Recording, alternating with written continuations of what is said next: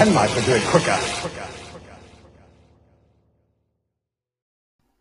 Welcome back to uh, Hamster with a Blunt Penknife, the Doctor Who commentary podcast.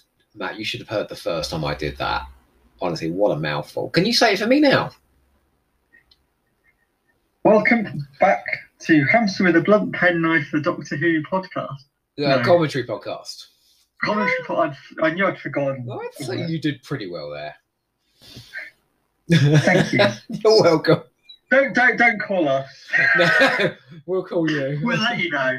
Uh, although we have already we have already talked about the next story we're going to talk about, but we'll drop that at the end of this.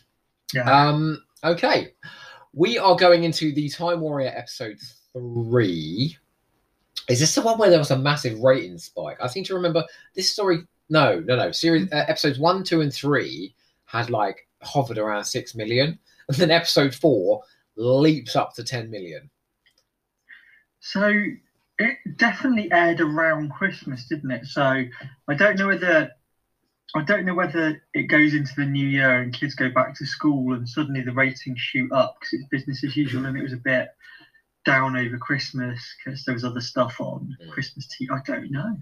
Who knows? I'm But- intrigued. There are there are like weird aberrations like this. Power of Kroll, like one episode gets 12 million and the rest hover around sort of seven or eight.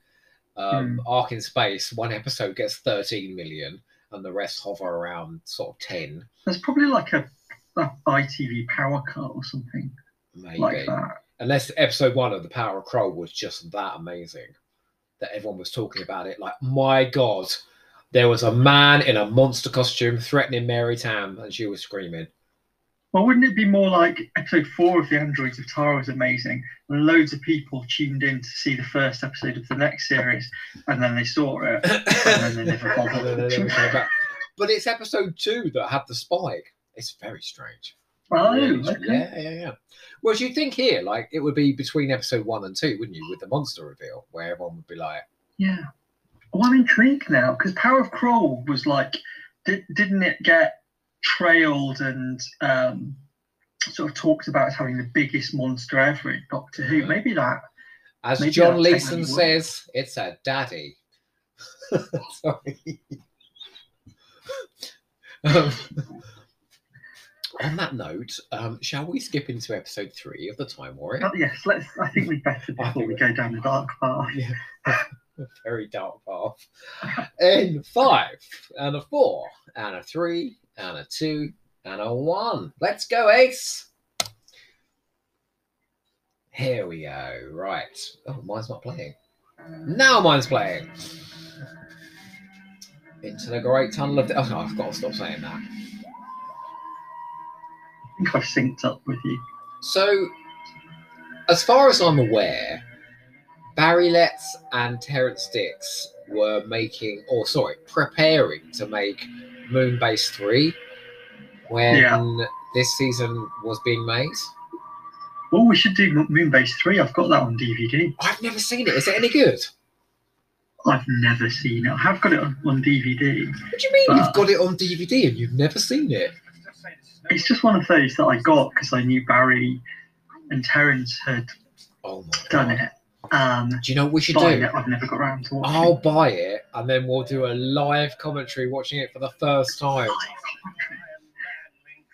I, I, I hear it's not heads in our hands. it's not great, I hear. Long silences. as we're trying to figure out what the hell's going on. What what's happening? Why why why is everyone just standing there? Oh look, there's Ky from the Mutants. I know he's I, find, I find that like really weird that they're just standing outside that window. Because if you've ever been to a castle, they don't really have windows like houses. You know, in the room where you can just go. in. In fact, Barry Letts on the commentary, right? Barry Letts is scathing about that shot. He says that is an old-fashioned children's television shot where you've got two people behind peeking in through the window, like behind the people talking. I mean, outside, where, where is the window supposed to be? God, no. Maybe they and craw- maybe they've crawled up on the ramparts. I don't know. Let's be genuine. the no, no, but the the inference is that they're quite high as well. So what the hell are hmm. they standing on? Yeah. A big Maybe box. there's a step ladder. Yeah. Oh, I love this Bit line in a second from Sarah where she goes, This isn't a rescue doctor, it's a capture. Here we go. You know, you know who Hal the Archer is, don't you? Jeremy Bulloch, Boba Fett. Aye. Although not anymore. What do you mean? because he well so i think it's still him in the costume um but they've redubbed all of the um classic the sort of original star wars films with the guy who plays boba fett in the prequels and or he plays jango fett in the prequels and he now plays boba fett in um uh, the Mandalorian. Can so I the ask- guy who plays all the clones, basically. Can I ask you a question? Why the hell doesn't George Lucas just leave it alone? Because he, it's his. Yeah, I saw. I, I know where you're coming from. Like he's like J.R.R. Tolkien, though, who just kept revising the Silmarillion for his entire life because it's his it's his whole world that he's created. And I think, you know, I I, I think I think he goes too far with it. But it's interesting. He, he- it's his thing, isn't it? Is um Francis upon a search. are you, are you a big Star Wars fan? I, I only saw them for the first time last year. I, I, I do like Star Wars. yes. Or do you I think compare and contrast the production values of the Time Warrior and the Mandalorian? Well, they both feature men wearing masks, Oh, they, they do. striding around on missions. So I, I would say they're almost exactly the same, almost indistinguishable. I, d- I think if you put if you put this and an episode of Mandalorian um, side by side, I think a child of the 21st century would struggle to distinguish any difference. Bit like bit like the uh, the Dalek duplicate in the chase, indistinguishable Yes, from the real like thing. Although, um, you know what, I'm going to say something a bit um, unfriendly about the Mandalorian now. This is very charming and very funny. I found that really dull. Ooh, ooh. Not a lot I- I- happened. There was there was very very pretty, but not a lot seemed to happen. I, I found the second season a little bit a little bit sort of draggy, but the baby Yoda just was so adorable. I was just watching for that in the end. I was like, oh no, don't hurt baby Yoda. And I I, sat on the edge the- of my sofa all the way through every episode going, oh baby Yoda, don't let anyone hurt baby Yoda. Were you doing it exactly like that then? Because that was I, adorable. I was doing it, that's exactly what I was doing. Um, and there's nothing in this, however much I like Sarah Jane, I'm not on the edge of my seat No. making goo goo noises about Sarah Jane. She But- can handle herself, whereas Baby Yoda can't. there is there is huge charm to this, isn't there? Oh, it's brilliant. Um, I think, um, I think the Doctor is now has now been re, has now been united with the good characters and is sort of charming them and being very sophisticated. And so Edward's looking a bit suspicious there. Um, Oh, but he's, he's gradually winning them over. He's gradually persuading Sarah Jane that he might be. These wizards and warlocks were ever a treacherous breed. do you know what? Did you hear what the doctor just said? That he's baiting her again, especially for a member of the fairer sex. Oh, He's definitely winding her up. He's such a wind-up merchant. I reckon um, he reckons if he gets her Chloe- angry Chloe looks enough, great in this, doesn't he? He just looks. yeah. He looks like he belongs there. He just effortlessly I think whenever he's blends into the. hobnobbing with like royalty, he's just effortless, isn't he? Like in Peladon as Yeah. well, he is. He ju- he's su- he's got such presence as an actor. He's so charismatic, even when he's just sort of standing there. He's not. I don't think he's the best actor to play the Doctor. I don't. I don't think he's up there with Hartnell and, and Troughton, but I think he's so. I mean, look at that little He's- smile. he's He's, so charming and but, like, so I always want to watch him, and do you know what? I Yeah. I do. I think I don't think he's as good an actor as those two. No, I, I agree. He's got more presence than both of them. He has. He has. I think part part of that's the way Troughton chooses to play the Doctor. He chooses to play him as a as a sort of slightly flitting around the edges of the screen rather than being centre stage. Um, But do you but yeah. I think I think Pertwee's just do you reckon the camera Troughton, loves him. Troughton could have played the Doctor like this, commanding, like I, I I actually think he could because I think the way he plays Salamander, oh yeah, um, yeah. it's not a doctorish role, but he's very commanding and central.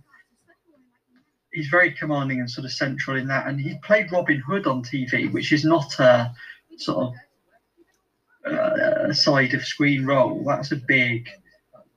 This big whole scene is so beautifully scripted between the two of them. He's turned out to be quite an artist. I love I love how he punches the Time Lords again by calling them galactic ticket inspectors. And I love how Sarah Jane pulls it back to the domestic by saying, Oh, I could murder a cup of tea. He's um, and I, I love that he's putting to use. He's made his own little laboratory in this castle, so he's back at doing what he loves, tinkering in his lab.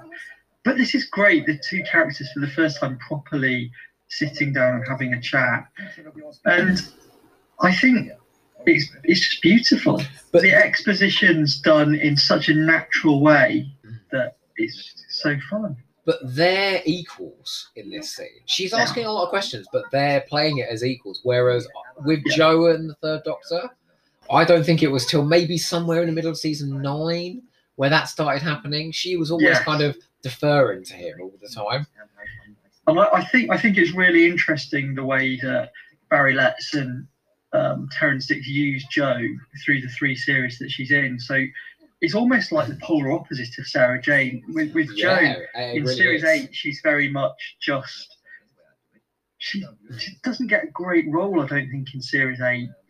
Because they don't really know what Katy Manning can do, and they just they want someone who's a contrast to Liz, who just asks questions and gets into trouble.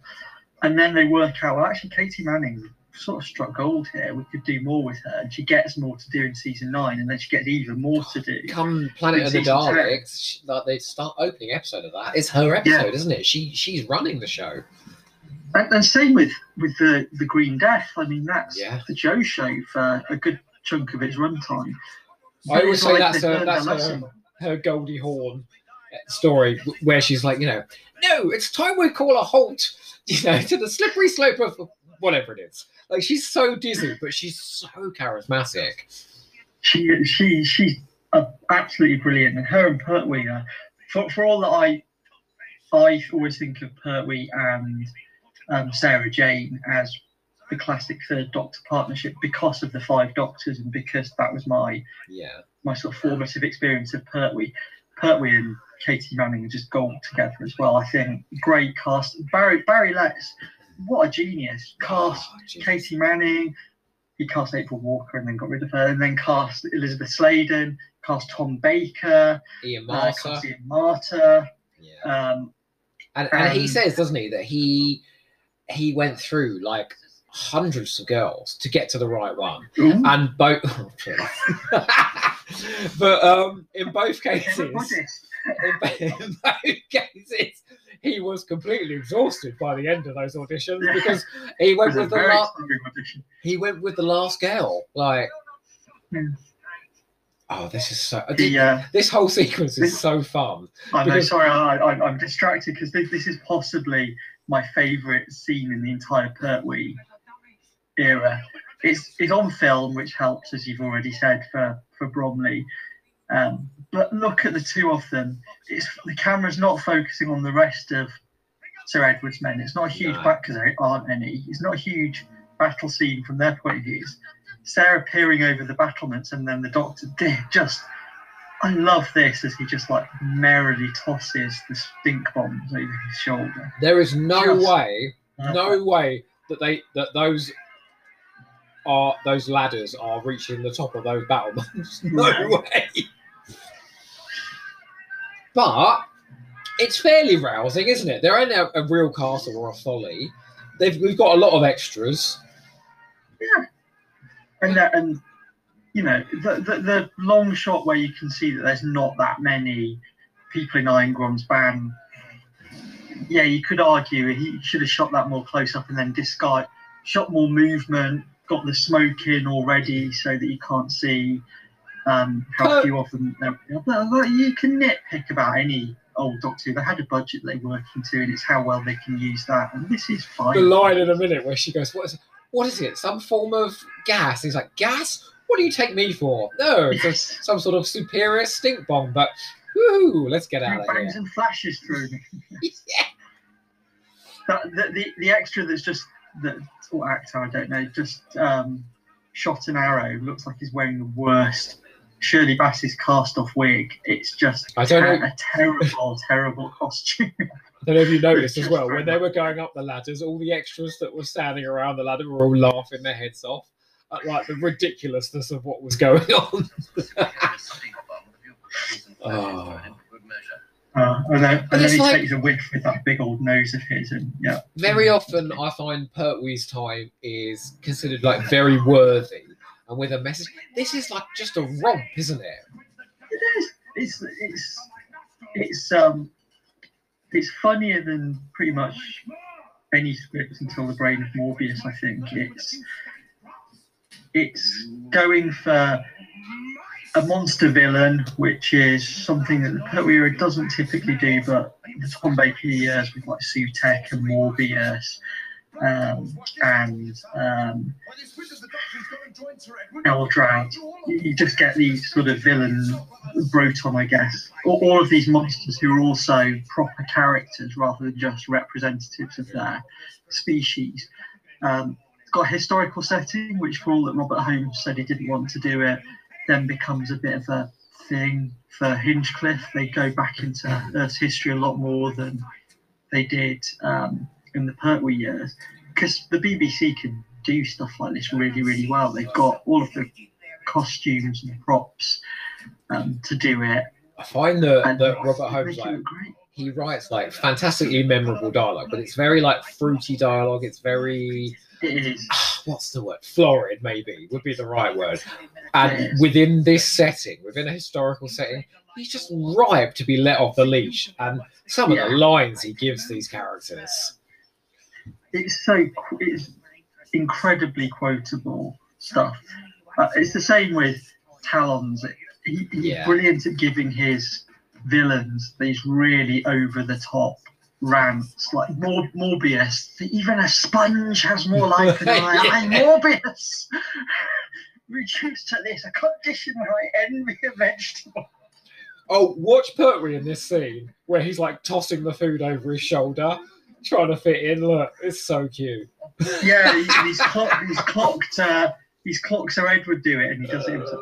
And that that's you know when people say Pertwee's not a great actor, that's that's beautiful bit of business. Yeah. And when he like says, "No, Oh. keep pouring, keep pouring the wine." Keep I'm sorry. coming." In terms of business, do you remember in the invasion of the dinosaurs where they're trying to have a serious scene and he's putting like 900 sugars in his coffee, and all you're watching is when he's going to stop putting freaking sugar in his coffee.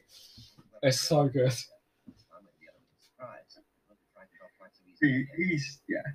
What did Tom Baker call him in Whose Doctor Who? Oh, like a glittering light bulb, Yeah, glitters. glitters, and he does. He It's really an absolutely does. perfect description. Like a tall light bulb. But I think um, we it needed an actor with some gravitas, and it needed an actor that pulled focus in the sev- in the early seventies because, like, in the late sixties, the show kind of was losing its audience, wasn't it? Yeah, And it needed to make its mark again. And you know, color came in, the Earthbound setting came in, Pertwee came in, Barry Letts, Terrance Dicks. It was almost like a perfect fusion of all these things. yeah. And it like I don't know. it's like suddenly Do- Doctor Who goes through cycles as any show that lasts that long does. But it goes through like it had sort of Dalek mania peak in the mid '60s, Yeah. and then never the rest of the '60s were slow decline. Troughton comes in and it bounces up again a little bit because there's the, the sort of newness of it, but it's then it's more or less a steady decline. And you could kind of see the show sort of dying in the early 70s, but some something about season seven, season eight just seems to have chimed with people. And watched it again. That that's reversed, isn't it? In Pertwee's time, I think Pertwee's the only Doctor to this point where the ratings climbed, for, and they and they kept climbing because the, the ratings for season eleven were really strong. Death of the Daleks was getting ten odd million. Yeah, and Tom Baker comes off. I know that Tom's era is um, the one that sort of wins the plaudits now as the, the ultimate. Oh, the, these two are the uh, Oh yeah, actors that I mentioned um, just before we started recording. Incredible performances here. you're a fine You'll Captain Iron Captain Iron in the Great main Hall. He is indeed a kindly and charitable man. I am reading all of this off my cue card. I know- do you know- Um, the bit later on though, where they're coming out and he does that thing where he says to the guards, "Oh, look at this," and then just goes, "Hi!" I love that bit. That's so cool. oh, I love them both in the little monks habit. yeah, that's really Um, cute. but yeah, no, To- Tom gets great ratings in season 12, Yeah. but is coming off the back of Mhm. you know, five years hard graft by Pertwee. What it wasn't like the show was struggling and then Tom saved it. He was very much surfing on the success of. maybe not And I just think I think you know, there's something very stable, Terrence. Very stable about Pertwee's Doctor that that the audiences found or the kids found reassuring, and they kept coming Yeah. back. You know. Yeah. And then every now and again they do something like the one with the maggots, the one with the spiders, where everyone's like, Yeah. "Oh my god, have you seen this week?" You know what's I, I, I like I like how Barry Letts was always wanted to start every new season with a bit of a like a hook, like hit the master and the new companion, and Yeah. then it's the Daleks are coming back for the first time in colour, and it's like Patrick Troughton and William Hartnell are coming back for the tenth anniversary, even though it's the ninth anniversary. But it worked, And then it? it? It always worked. Those the ratings took, you know, they they rose each time.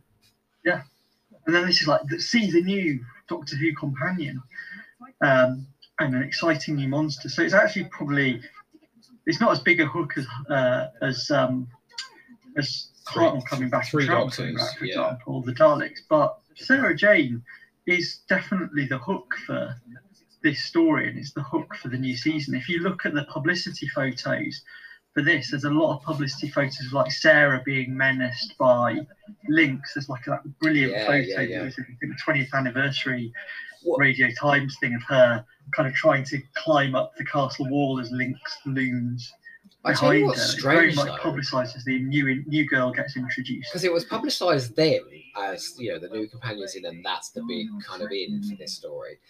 When this came out on DVD, it, I think it was in the wake of um, Elizabeth Sladen's death, or it might have been just before that. And slapped on the cover was Sarah Jane's first story.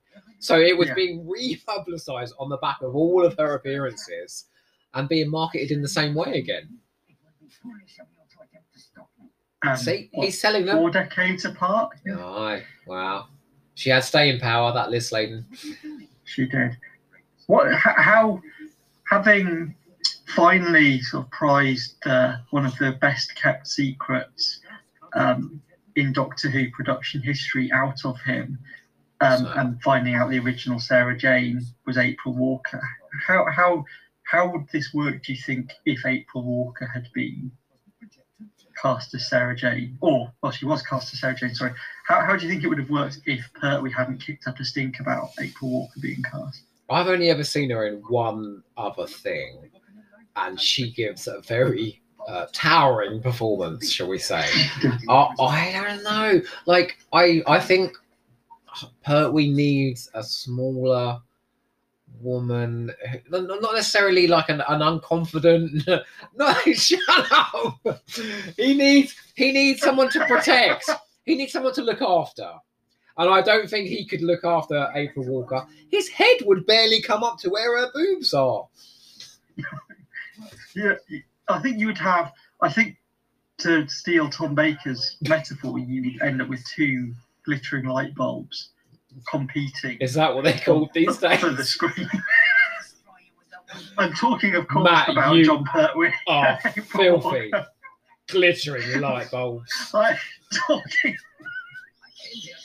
Maybe three glittering light bulbs. But you know, you know where I'm coming from. I, th- I think, I think, I think. I don't know where you're coming from. No. no. okay, sorry. I'm sorry.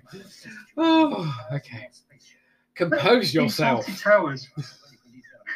In Fawlty Towers, which is the only other thing to be fair, or the, actually the only thing I've seen April Walker in, she almost looks like Jon Pertwee. She's got a sort of big blonde curly Oh, no. So it'd be like and having very um, statuesque. what's her name? Blanche from the Golden Girls Yeah. and Jon Pertwee.